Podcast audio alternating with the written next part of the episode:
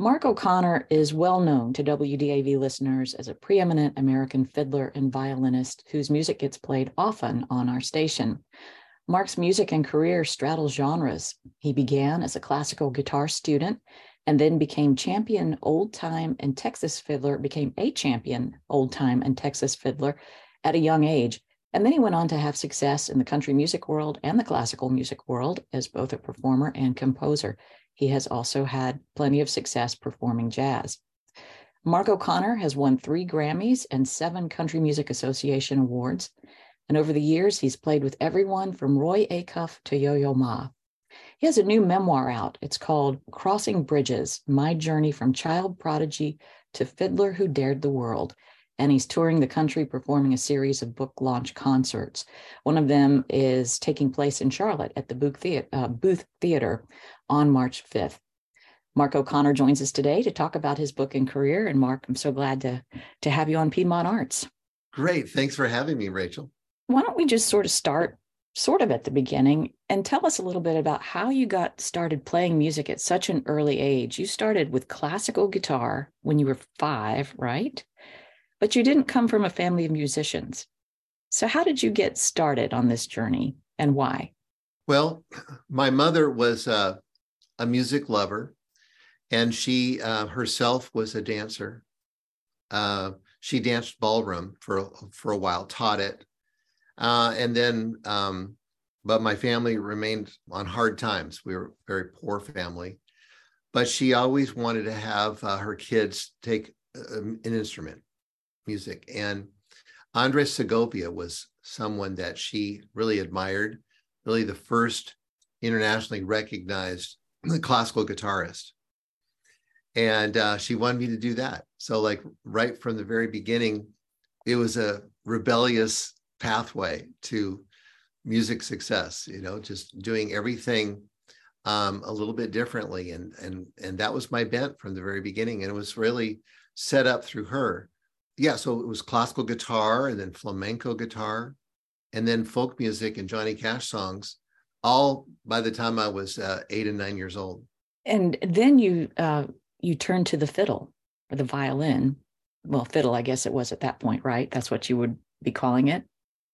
Yeah, because my very first um, my very first tune that I picked off, um, you know, the the record player, the LP, um, on my own w- was country music. Um, it was the the uh, Cajun fiddler Doug Kershaw's song uh, Louisiana Man, and it was uh, Roy Acuff's Wabash Cannonball. And then within a couple of weeks, I started uh, having fiddle lessons in Seattle, of all places. I mean, way far away from the cradle of this music, which is uh, like right here in North Carolina, um, where I live now. Uh, but yeah, born and raised in Seattle, it was an unlikely situation.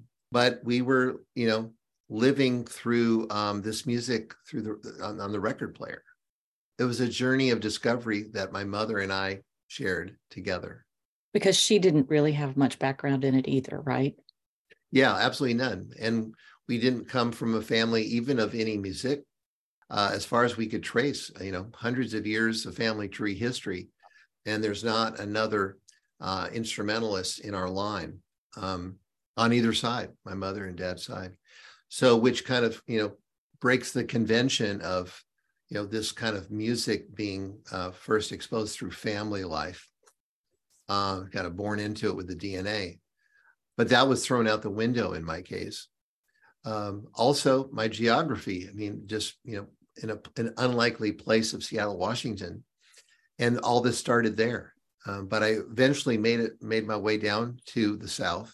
Especially, I talk about it in the memoir um, the summer of fiddling love when I was 12 and getting into um, this southern regions of the United States and uh, seeing firsthand um, the culture of this folk music um, that was being played out uh, for centuries here. And um, so it was just really riveting and inspiring. And that would have been 1974? Or 75? Okay. Um, yeah, the fact that you are from the Pacific Northwest kind of had a lot of people flummoxed, didn't it? They totally didn't expect somebody with your talent and your ability so quickly to show up and and interpret this music and you were winning contests or placing highly in contests really from the beginning you did have the good fortune of uh, having a, a teacher um, named Benny Thomasson who had just i guess uh, through fate relocated to the North, pacific northwest want to tell us a little bit about him yeah it was just an incredible opportunity um, at a, a, real early event that I was at, uh, still a beginner. Uh, there's this legendary fiddler, Benny Thomas, and We had seen him uh, perform just weeks before. And he spotted me, started talking to my mother about me, and he saw in me this kind of uh, student potential that he wanted to work with and help shape and mold uh, into, I guess, his likeness, really. But uh, one of the things that he he did for me was really steep me in this his style that he created, which is this you know was like almost unknown genre of music called Texas old time fiddling. Uh, but at the same time, he planted those seeds of creativity, where he was then pushing me by the time I was 12 to really come up with my own versions of this stuff. And um, I would take it home like homework. And then we would work on it for hours back at the next lesson. And he would kind of uh, go through and help my process about how i would you know arrange materials folk music materials his materials. And he always um, he always claimed that i could make it better and uh, while there was a, a, lot of you know a lot of time where i didn't believe that was the case. Um, he made me try. And so it was really um, I wanted to write about that kind of mentoring um, that took place um, because it was really concentrated over a couple of year period of time, it, but it didn't, you know, go on forever. And I largely became self-taught most of my childhood, uh, but I did have this incredible mentoring for a couple of years, and it really set me on my path. Yeah. Do you think you would have been able to achieve what you did without his uh, early instruction the the whole idea of telling you to be creative to improvise that seems pretty important to what comes later yeah and i think he um, he was teaching a few other students at the time but their lessons were completely different than mine um, so he saw this kind of uh, you know creativity and curiosity that i had as a young child. And he really wanted to nurture that. And my mother did too.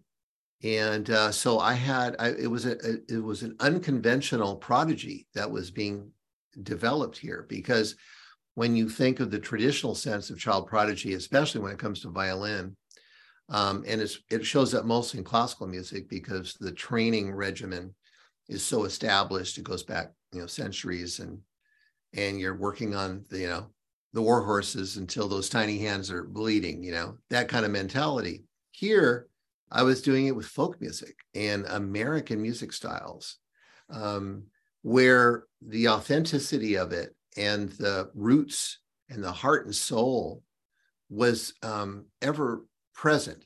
It wasn't about just uh, chops and playing the notes on a page or, you know, by rote.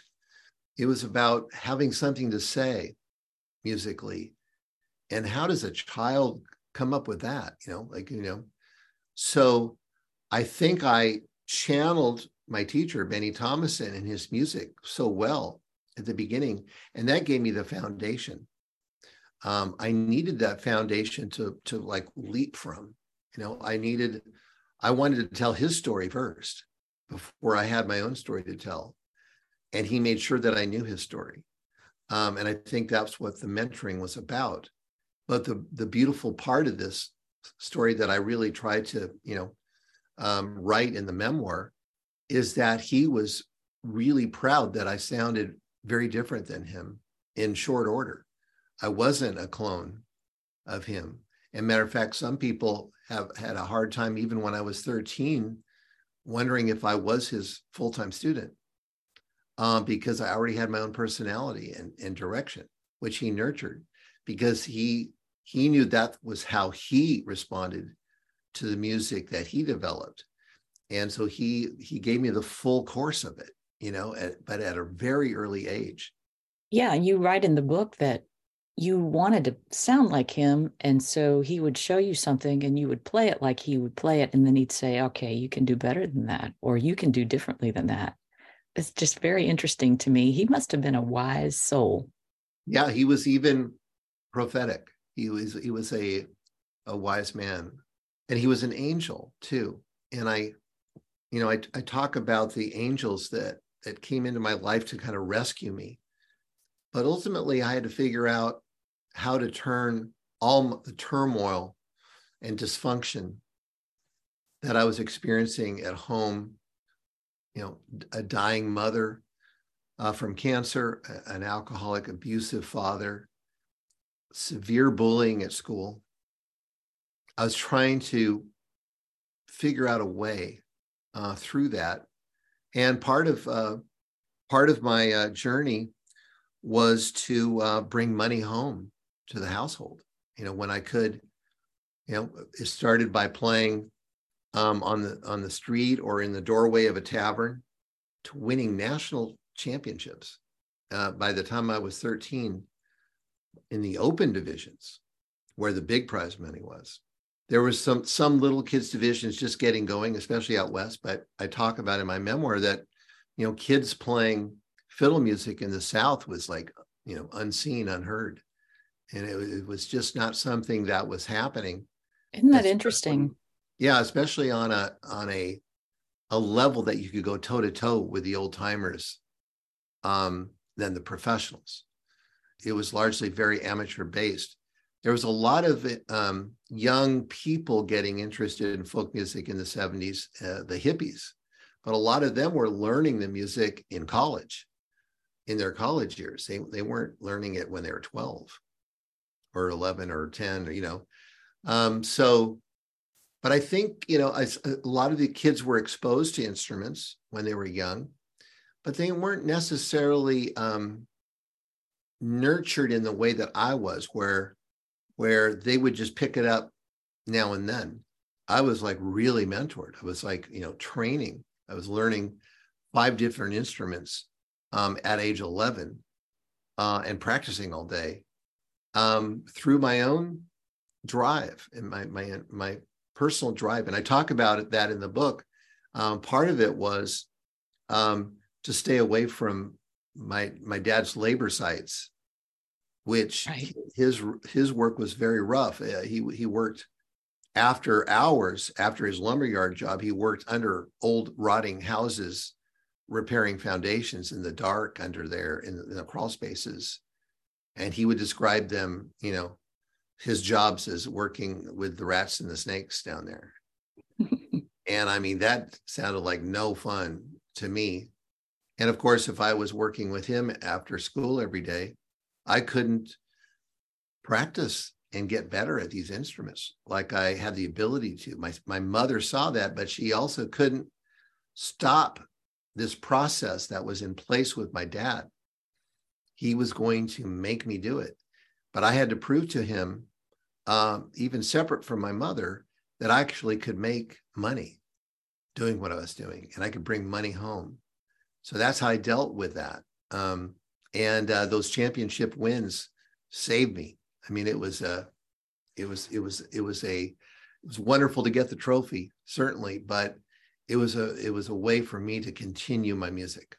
And speaking of your mother understanding um, where this could all go, talk a little bit about how she supported you. Um, you all bought a van used, and you and your mom and your sister traveled around in that van. You want to tell us a little bit about that?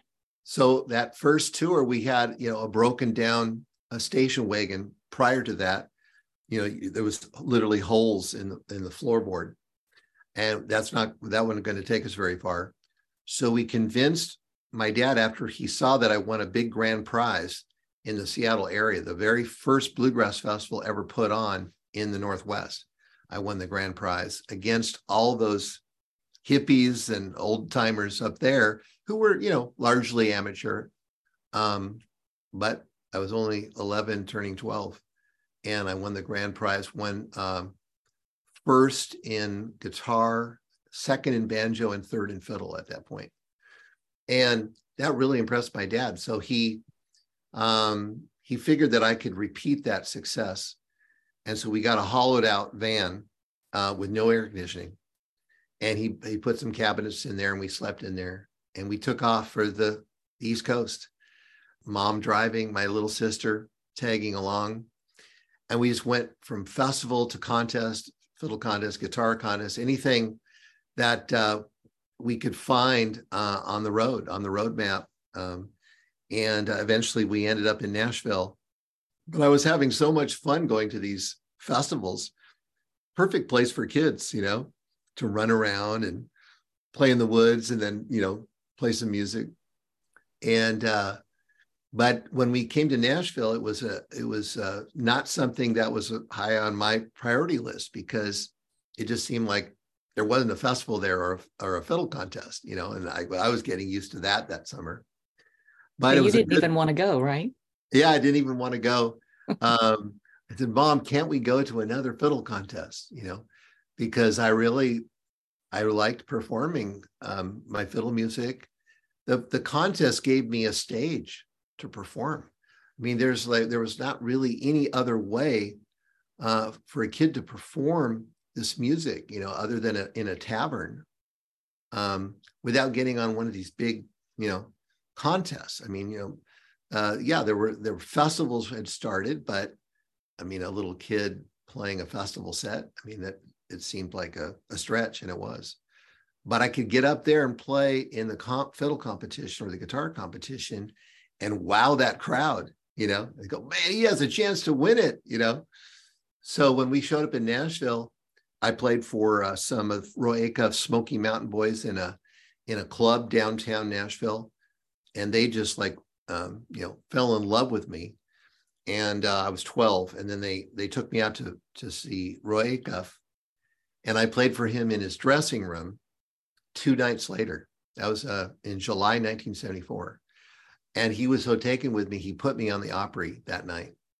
And the Grand Ole Opry, I had a solo spot uh, when he first asked me to play, I thought maybe he was going to ask me just to sit in with his group. And I had experienced with some of that. I mean, I was I, I was ready to do something like that and maybe take a little ride on one of his songs. Um, uh, and uh, but no, it was a solo spot. He was gonna he was he was gonna give me the feature, and I ended up playing two pieces. And I'm gonna return to uh, the Grand Ole Opry this week to reprise those those two tunes I first played 50 years ago um, at the Opry, Dusty Miller and Faded Love. And so really excited about that. And in, in this case, since Roy Acuff is long gone, Vince Gill is going to host my segment and introduce me. And he was somebody I met that first summer.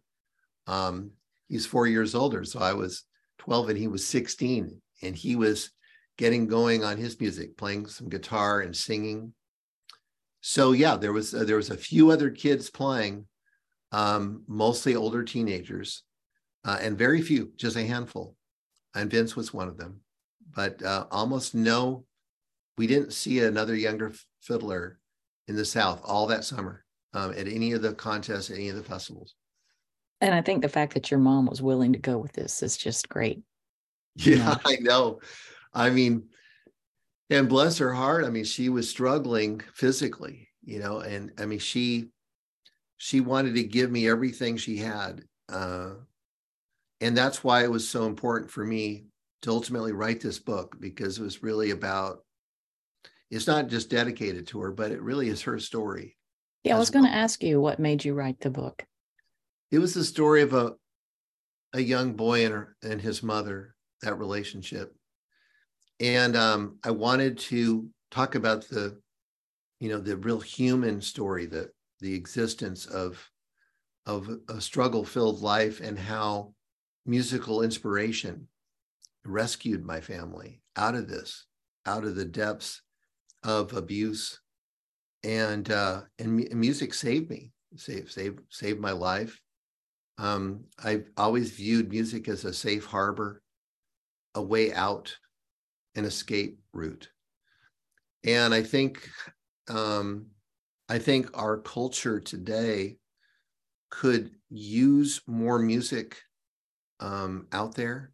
Again, more more uh, kids playing instruments, participating in in um, the arts activities, and you know because there's a lot of parents that don't appreciate the arts. Like even my poor parents did. I mean, they they they they were we were poor, but they they they they were inspired by good performers and good music. You know, whether it was Frank Sinatra or or uh, Benny Goodman or Duke Ellington or uh, black gospel singers or you know whatever that they they found. My mother, especially, you know, curious about uh, Hispanic music. She loved the flamenco, loved Latin. They both loved Latin dancing. My mom, mom and dad were ballroom dance teachers. And so, you know, I had at least the arts to get me out of that neighborhood, to get me out of that household. My mom always said that uh, you might not make a lot of me- uh, money at music, but you'll get to see the world. And I just loved that idea that I was able to see the world um, as a young person, traveled all around. I played on six continents. And the experience of music became the uh, the idea, the the goal. Um, and uh, we were we were rich because we had music. Do you think if you had not, um, you know, been growing up where you were in a neighborhood that you describe as difficult in a school, particularly middle school, that you describe as difficult, you would have focused in on music so much because you do talk about it being your exit plan. Yeah. I mean, I I think that um, it's very possible that um, I could have been on another path, and I don't know where that could lead. Um, a good example of that is my sister. Um, we had some of the same experiences in our neighborhood or household at school. And she was very smart, um, but she didn't go to college. She was never encouraged to go to college by anybody. And so she had, you know, regular jobs for a long time. And then she returned to she returned to school at age 30 and went to UCLA and uh, majored in, in uh, uh, molecular biology and she became, uh, you know, a valedictorian. Gave the commencement speech at UCLA, and this was like, you know, when she was like early 30s. And I was thinking, I, I look at that and I go, you know, would I have been that lucky as Michelle? You know, like, I don't know. So I think that you, you, bring up a good point. I was at the it was at a circumstance where I was motivated to try I, I there was a sense of curiosity and creativity in my world, and I wanted to transport myself to a better place. And I think all those things lining up with a significant mentor, like I say, you know, it's just it really only lasted a couple of years, but it was enough to set me set me on my course. Um, and then I largely became self-taught at age 13. And then I had some you know some mentoring and lessons from Stéphane Grappelli when I was 18 and toured with him. Great jazz. And we should mention he was a, a jazz violinist. Yeah, great, great uh, tour with him. Um, I signed on an audition for his group as guitarist uh, uh, when I was 18, and it was on the very first rehearsal that he discovered I also played the violin, and so he became my uh, you know mentor, similar to Benny um, but uh, in, in, a more limited fashion. Um, but boy, I was soaking it up from him eh, during those those times we were together, and it was it was a great way to to finish my you know uh, informal education as a student of American music. Um, and that's what it was really about was tapping into this place that I found as a child that was uh, mostly being enjoyed by adults that that had uh, uh, you know years of experience before they they got to a level um, where they could um, play at festivals or perform in competitions and succeed. Can you talk a little bit about um, how you ended up really working in the classical music world or collaborating with people like Yo Yo Ma? And I, I did notice in your memoir, you had kind of a negative experience with a, a violin teacher who was a classical um, teacher. And yet you've gone on to, you know, create works that are considered part of classical American music um, get performed quite often. Yeah, it's another unlikely journey. I think I approached classical music from a creative standpoint and not from uh, a player standpoint. And uh, that was really a, a, demarcation that I was that I was creating as a teenager, and um, I was ultimately prepared to bring the language of fiddle music into the classical music setting um, and compose my way there rather than go through the, the more normal channels that a violinist might, where they would have to master each uh, major violin concerto to have a chance to play with the symphony orchestra. I was composing concertos that that uh, conductors and and uh, you know music directors were looking at and uh, and approved. You know, they would look at the score, they would you know hear the audio if I had a chance to record it yet. But some of some of the music was uh, not heard yet. They would just look at my score and and review it, and they they said this is worthy to put up on stage. Um, Did you have any composition training? Not specifically other than what I go into in the book, which is I really learned how to compose on a professional level from the, the group leaders. I was working with uh, David Grisman Quintet and Steve Morse and the Dregs. Uh, they were both very accomplished composers, and they were leading ensembles based on their own music, instrumental music and to, so to play in their groups as a as a teenager was great training. I not only saw their process up close, but I saw how much conviction they had at becoming um, a unique uh, composer. Um, they were they were um, determined to distinguish themselves from other composers and I felt like that was I was reading that. I mean, I, I felt like I was the I was an example of this same path, um, but you know, with my own take on it. You know, I go in detail about um, you know I'm literally really a student of theirs while I'm in their group. Um, so I not only had the two significant violin masters, Benny Thomasson and Stéphane Grappelli, but I had these group leaders, David Grisman and Steve Morse, schooling me on their music um, to the point where I was excelling at it the same way. I was, you know, as I was a star in their ensemble, uh, trading leads with them as a kid. And so um, it wasn't, um, you know, it took a few years, but I finally had the opportunity to try my hand at composing with uh, fiddling as a musical language in a classical music setting. It was for the Santa Fe Chamber Music Festival. I had done an improvised concert there of just music that I put together, and it was like kind of like a, it was an outside program. Uh, it was not on their main series, but it attracted a lot of attention, especially from their musician base. They all wanted to see what this guy from Nashville was up to on, on the fiddle. And that created a real kind of a conversation amongst the, the patrons of the, of the Santa Fe Chamber Music Festival, and especially the directors.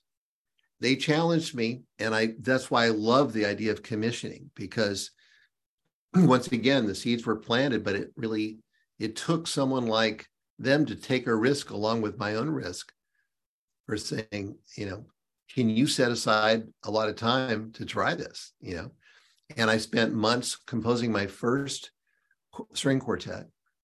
And I spent uh, three or four, I, probably four months writing it. while I was really busy as a Nashville session player. I mean, I was writing this music in the middle of the night, like in my off hours. But I I knew that I had some ears and uh, some some support there, and it made all the difference, you know. And uh, and so most all of my classical uh, compositions were commissioned, and that that really, you know, it it was a collaborative um, uh, journey in that way. Is that I maybe had the musical talent to do something unique, but I needed at least someone to encourage me and to put it on stage. I couldn't do that part. Um, I certainly couldn't pay for that. I couldn't buy an orchestra for a night with a with a new idea I had. I mean, it's like that would be, you know, um, that would be, you know, idiocy. You know, you would just see all your savings go out the window in one night.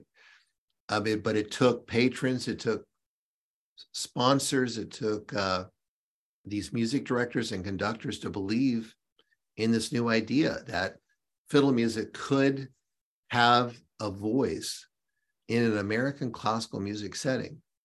Uh, you know, some seeds were planted by Aaron Copland because he used some folk music themes in some of his significant pieces. But he was still not using actual fiddling as a musical language to, to create a new type of way that the music was going to be performed. And, and that's something I, I wanted to bring into the scene. And people like Yo Yo Ma heard it and, and said, you know, I want to be a part of that. I want to learn what you're doing and I want to perform it, record it. And uh, he ended up, you know, loving pieces of mine like Appalachia Waltz, which we hear pretty often at WDAV and various recordings of it, actually. His, yours, yours and Maggie's. Yeah.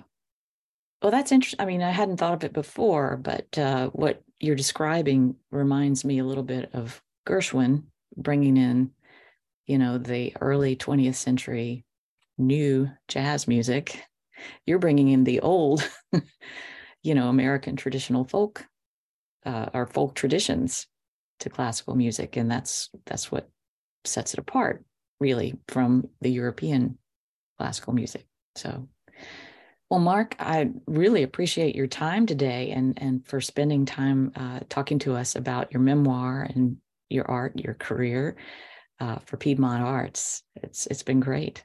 Well, thank you so much for having me, Rachel. I really enjoyed it, and uh, looking forward to uh, our Crossing Bridges memoir release concert March fifth at Blumenthal at the Booth Theater, and we're doing these performances. Actually, we're adding a bunch of them all around the country, and so it's really exciting time. Um, I, you know, when I first started working on this memoir, it was something that I I needed to have done.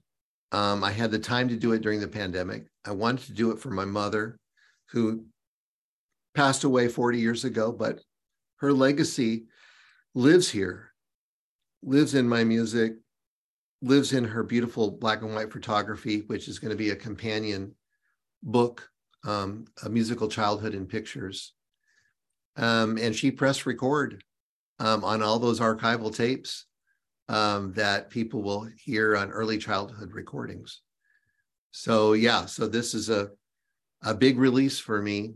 Um, it was a story that was I was reluctant to tell, and for a long time even repeat most of it because I just wanted to move on from being the child musician I was and get a life going, get a, get an adult life. I was tired of being 12 years old, you know, even at uh, you know when you're 25 years old and you're trying to find yourself out there as a professional musician and someone comes up to you go man i remember you when you were 12 you were awful good at 12 and, it's like that's the last thing a, a 20 or 30 year old wants to talk about is right. at 12 you know? So it took me this long to um, really get to it. And um, and now i'm in a place where i was able to really understand that child again and speak for that that little young kid out of Seattle. Well, thank you for sharing it. It's an interesting read, and um, you know, best of luck on the tour. which I assume is going to include you maybe sharing some of the book as well as performing. Yeah, I'm going to Okay. read some uh, excerpts, anecdotes, and and uh, take some questions, do some tunes from uh, those early days that I talk about in the book, and some new music too. Maggie O'Connor, my wife, will join me, and and we'll throw some new stuff in because you know the whole point of uh, this music journey is that it took me places, new places, and uh, so I want to uh, I want to feature a lot of old music, but a few new things as well. Well, again, thanks so much. Been talking to Mark O'Connor, fiddler, composer, who has a new new memoir out called Crossing Bridges: My Journey from Child Prodigy to Fiddler Who Dared the World. And again, he will be uh, performing a book launch concert at the Booth Theater at the Blumenthal March 5th.